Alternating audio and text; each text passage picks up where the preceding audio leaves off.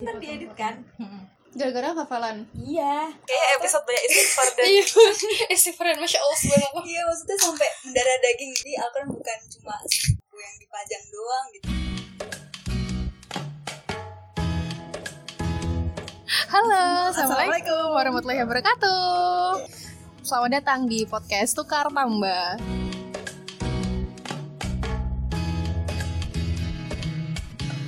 nah sekarang kita udah bersama Bintang tamu istimewa kita. Hilma Hilma Farah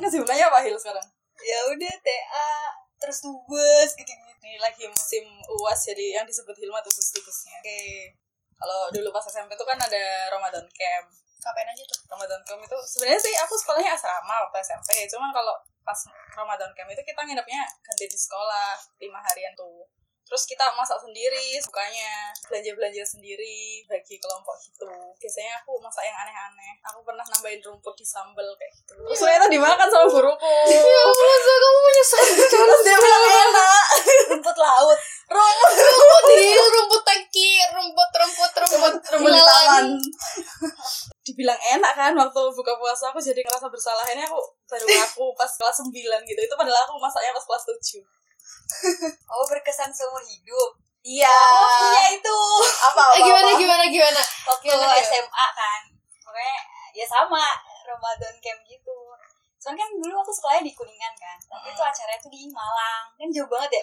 dari Jawa Barat Kenapa Oh, di acaranya karena yang sedaerah gitu loh kan ada organisasi yang sedaerah oh jadi kayak ngembangin daerahnya gitu Jadi kok bikin- kamu dapetnya Malang sih ya soalnya eh, teman-teman aku adanya di Malang gitu yang bisa support dana segala macam gitu, gitu. Oh. itu keren banget sih itu acaranya gue itu tempatnya di Malang mana ya Batu. di ini deket Batu pokoknya deket rumah warna sih SMP totalitas banget sih di situ aku aku kan jadi korlap korlap Overlap ya jadi gue kayak sibuk banget kayak harus kenal semua ini kan semua orang gitu dulu kita dipisah kan mbak cowok cewek kan Hmm. jadi tuh kayak kalau ada acara gabung sama cowok tuh kayak yang wow gitu kayak Woi, Ah, itu semangat lagi- kemewahan Kayak kalau dari gua, terus lihat kehidupan di dunia sesuatu di luar banget sana. gitu. itu pokoknya bener-bener hektik banget belum nyiapinnya juga kan gitu kita bolak-balik dari Kuningan ke Malang Banget kayak kita ngajarin Islam juga terus kitanya sendiri gitu yang jadi pembicara terus sampai kecapean ya itu pernah sehari aku tidur sore habis asar lah itu aku bangun-bangun bangun hil bangun aku mau makan lapar banget ternyata itu aku bangun tuh pas sahur udah sahur eh sumpah sumpah kok udah sahur sih kok nggak dibangunin itu selama Ramadan sepanjang Ramadan Iya, apa enggak enggak cuma Cuma seminggu itu ya. seminggu sampai satu sampai dua minggu lah Tapi itu persiapannya ada persiapan bener-bener padat acara full acara ya.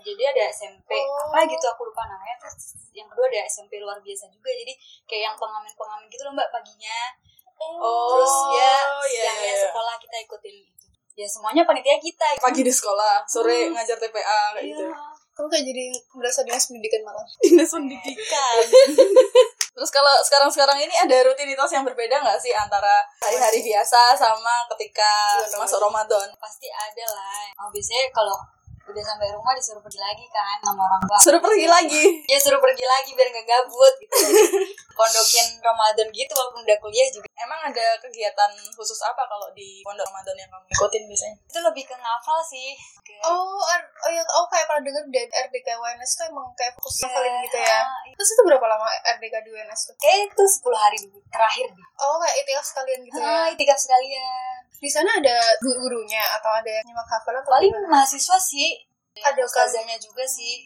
Terus ntar tahajud bareng kan kayak eh, mahasiswa juga. Itu kan banyak ya anak. Jadi Ada imam-imam siapa sih? muda gitu. ya? Iya. Ada UKM Al-Quran khusus ya, emang di Iya. UNS ya. Iya. Bisa merojaah di sana tuh emang udah punya bekal hafalan selama dari SMA, SMP, kuliah atau gimana? Dan Pas SMA lah. Mulainya tuh pas SMA. Enggak sih, ya pas SD sih. Oh, iya. Kalau bener-bener ngapal. Kalau dari SD tuh udah bawa berapa juz? Dua. Standar standar umum SD itu dua Standar juz. lulusan. Lah kamu di kamu di Kuningan tuh nggak sejak SMP? Ya, sejak SMP. Berarti habis itu langsung lanjut kan Iya, dari lanjut. Nah. SD terus ke SMP. Terus cuman ya udah kayak ngalir aja gitu kayak nggak ada effort Oh, banyak-banyak Terus titik balik kamu ngerasa aku benar-benar harus fokus ngafalin itu ada cerita di belakang itu enggak? ya pas SMA sih kelas 10 kali ya ini nyuruh lah gitu biasa gitu ya dalam hati ngapain sih ya udah punya aja soalnya kalau mau Disuruh gue ambalan. umi aja iya terus kayak apa sih mi gitu gitu soalnya kan memang banyak kegiatan semua ya dulu aku juga jadi paskibra gitu gitu kan banyak latihan terus suka ada perform perform gitu juga kan latihannya Hmm. tengah malam gitu kayak capek banget tapi ternyata eh, ada temen gitu temen kayak ada juga dia dia pengen pengen ngabisin juga terus kayak "Yah, ternyata aku banyak temennya aku nggak sendirian jadi termotivasi aja gitu Jadi emang semangat tuh nular banget ya. Iya. Ada satu dua orang yang menghafal terus jadi kita ikut kesetrum gitu buat rajin hafalan. Terus habis itu kamu langsung rutin setoran setiap hari gitu atau kayak gimana? pokoknya kalau misalnya belum selebar aku belum bisa tidur gitu kayak ngerasa nggak enak Oh. kayak ada yang janggal gitu Iya, kayak iya, iya. iya. terus aku juga belum bisa belajar belum padahal ada PR tuh pokoknya harus ngapal dulu selembar dalam sehari itu terus aku ngapal tuh di mana di atas meja lah gue aku jawabannya semua soalnya kan orangnya kinestetik ya jadi nggak Hmm. bisa diem di satu tempat duduk gitu jadi emang pindah-pindah kemana kemana di tangga lah Iya, ya udah jadi sebenarnya motivasi buat ngapal tuh eh, selain tadi ya yang suruh orang tua biar Al-Quran itu masuk ke relung hati kita gitu Insya Allah biar Kayak episode banyak istighfar dan Oh. Iya. Istighfarin masya Allah subhanallah. Iya maksudnya sampai mendarah daging gitu. Jadi Al-Quran bukan cuma buku yang dipajang doang gitu kayak bener-bener diresap ke urat nadi kita lah berarti gitu.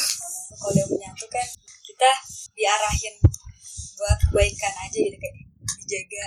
Bukan berarti kita gak punya dosa juga, cuman Hmm. kayak lebih dijaga gitu sama Allah buat ngelakuin yang baik-baik aja gitu. ngomong-ngomong soal penjagaan. Iya. Kamu ada itu nggak sih momen-momen di mana kamu ngerasa dijaga atau kamu beri kemudahan-kemudahan tertentu karena Hafalan hafalan. kamu ngafal Quran? Ya tadi sih aku yang masuk Emang ITN, iya. ITS Teknik Industri. Padahal aku dulu SNMPTN-nya aku daftar PWK ITS. Satu, satu doang itu. Kayak bener-bener mau PWK ITS. Itu kan PWK juga nggak terlalu eh, banyak peminatnya ya, berarti gitu. Hmm. Eh ternyata masuk yang jurusan yang lebih Yang banyak rame. Iya. peminatnya gitu. Itu kayak itu bukan apa banget yang usaha gitu kayak emang bener-bener dari Allah. Masya Allah tabarakallah. Oh kayak mau online, Waktu-waktu ambisius syariah. mau ambisius. Ber- Kalau dari ceritamu kan itu apa ya lingkungan tuh ngaruh banget ya Hil kayak lihat teman-teman yang semangat hafalan banyak banyak yang kayak pengen ngabisin hafalannya juga Ya, Terus kesetrum akhirnya akhirnya yang awalnya nggak kepikiran buat ngelanjutin hafalan atau mungkin biasa aja buat hafalan tuh gak ada effort lebih terus tiba-tiba jadi dapat suntikan ilham itu kamu selesai ngafalnya pas kapan 3 SMA. tiga SMA tiga Ber- tahun ya berarti berarti lulus SMA itu udah 30 juz lah ya Iya. udah selesai habis itu kan kamu lanjut ngampus di kampus nemu nggak sih atmosfer atau lingkungan yang Kayak kayak, di- gitu Sebenarnya ada sih. Ada satu-satunya juga. Itu lomba Iya Quran Iya, eh bukan. Iya, Gria Kurang juga. eh deket Mahat. deket Iya, banget. mahat. Tapi dulu aku pernah ikutan kayak gitu sih. Ntar ke ustad-ustad. Eh, jet lag gitu gak sih dengan lingkungan sebelumnya yang bisa ngebuat kamu berubah dari yang biasa aja ngafalin terus rajin hafalin terus tiba-tiba kembali ke lingkungan yang bahkan mungkin heterogen banget ya jangankan hafalan orang baca Quran aja mungkin udah alhamdulillah banget Iya, iya, iya. gitu ngerasa kayak gitu gak sih Iya, iya pasti sih. Terus kita mm, emang kayak harus cari temen juga yang bisa kita dapat nggak Kayak nyari. iya, nyari. oprek Teman untuk Hilma. Iya gitu. Selama kamu udah keluar dari mana? dari Husnul itu, ada rutinitas yang tetap kamu jaga nggak buat at least hafalannya itu nggak hilang lah. Ya, harusnya setiap hari sih. Minimal dua setengah lembar harusnya. Ngerjaannya itu. Nah, berjalannya waktu aku ya udah kayak yang penting udah jalan Iya, Purwojala. Saya keras banget hidup di Surabaya. Keras. Hah, buat anda yang mau hidup di Surabaya jadi yang biasa aja. Kuatkan hatimu. kuatkan hati kuatkan Oke. jiwa Aku ya udahlah nggak apa-apa. Di kuliah ini hafalannya nggak terlalu di Fokusin. banget, eh, nggak difokusin banget. Pokoknya abis kuliah mau mengejar sanat gitu Emang di kuliah kok dibilang kehidupannya keras, emang kamu ngapain aja? Iya, Diapain aja?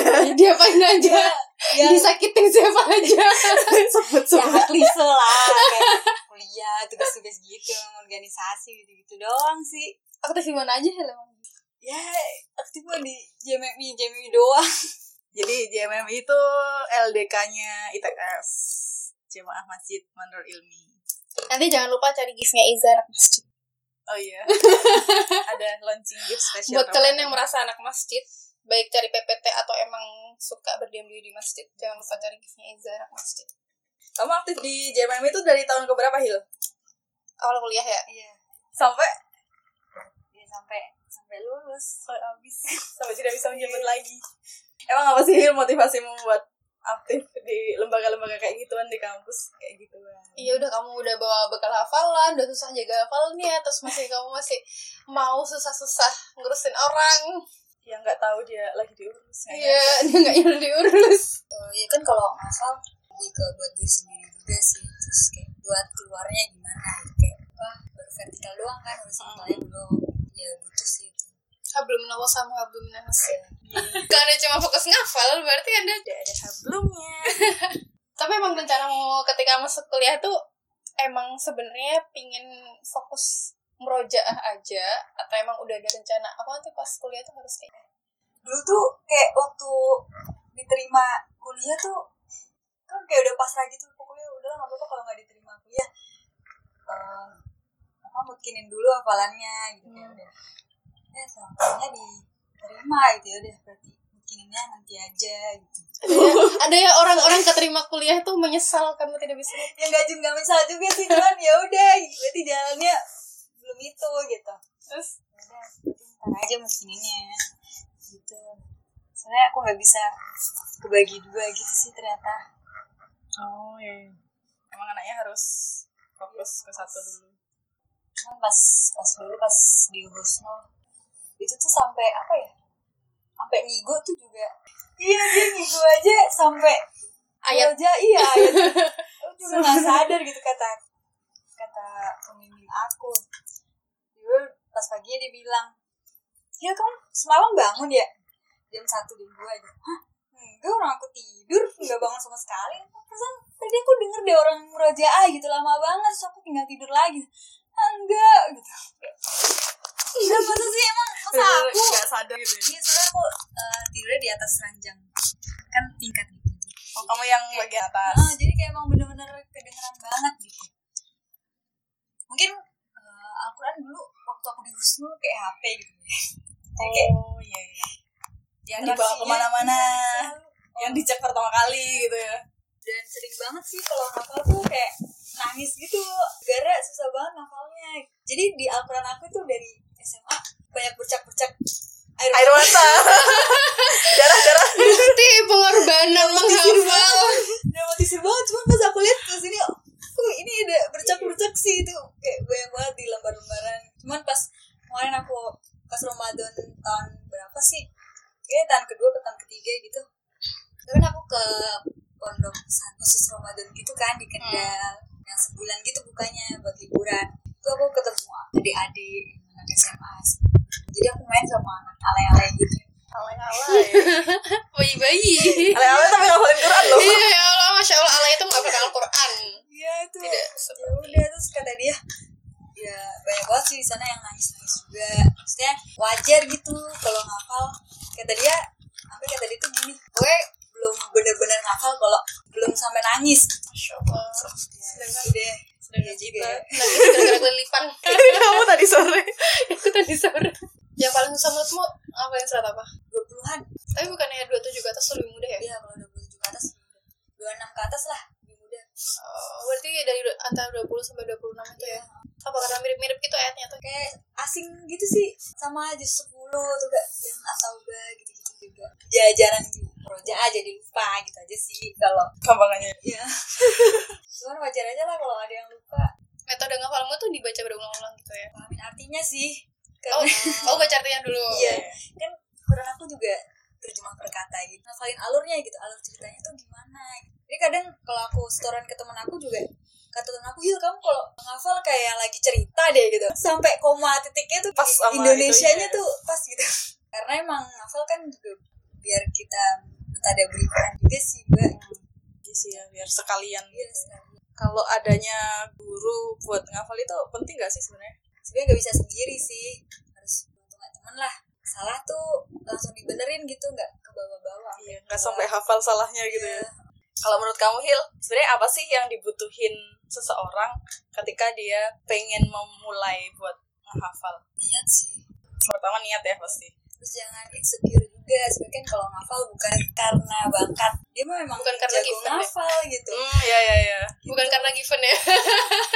karena kan emang ngafal tuh kan ibadah gitu dan semua orang pasti bisa dan semua orang pasti punya jalannya masing-masing gitu mungkin dia bisa cepet hafal tapi ntar dia cepet lupa jadi dia harus sering murojaah atau enggak dia susah hafal tapi setelah hafal dia nggak gampang lupanya gitu kan pasti jalan orang beda-beda gitu lama diinteraksi sama Qurannya sih Kalau dibaca terus-menerus akhirnya apa juga ya?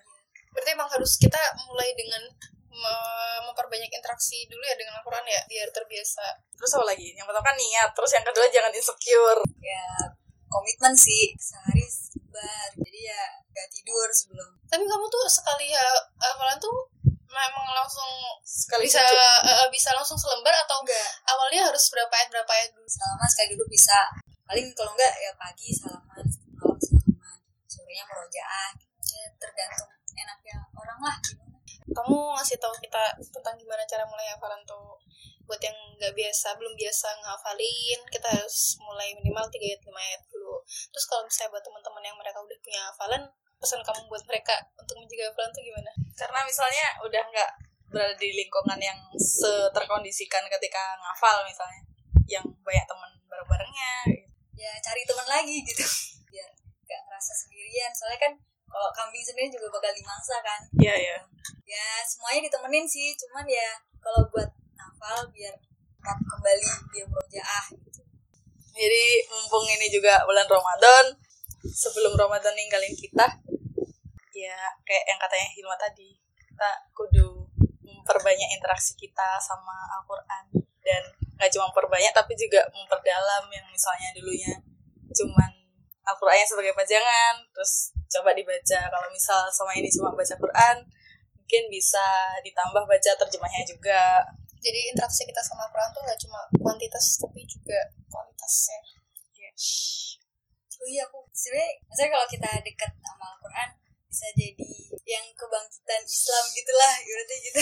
Oh, Soalnya kan Oh, iya, iya, iya. zaman dulu juga kayak eh penemu-penemu Islam dia nggak cuma jago dokter, filsafat gitu-gitu tapi emang hafal juga iya dia emang udah hafal Quran ya udah basic banget sih sebenarnya dia basic tuh udah menguasai Al-Quran gitu jadi mau apapun profesinya mau apapun hobinya segala-gala itu kayak emang basic banget itu udah harus menguasai Dimulainya Al-Quran gitu. gitu jadi kayak emang dasar kita sebelum belajar ilmu-ilmu lain gitu ya aku juga pernah ini sih dengar ungkapan kayak kita tuh dari zaman sahabat Rasul sampai kita tuh kayak sebenarnya di modelingnya hal yang sama kan hadisnya sama Al-Qur'annya juga sama itu udah pasti nggak ada perubahan kan terus model waktu model yang lainnya tuh juga sama kenapa kita tuh nggak bisa se apa ya sefenomenal mereka gitu kan kebanyakan es- ekskis iya yang excuse terus mungkin ya kita nggak sedekat itu sama Al-Qur'an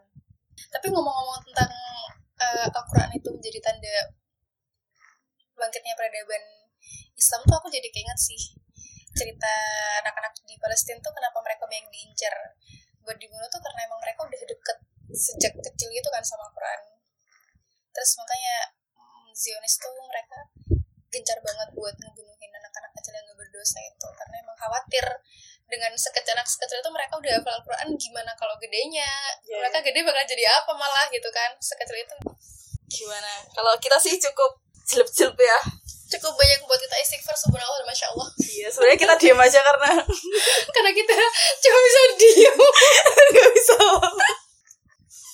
Ada closing statement mungkin?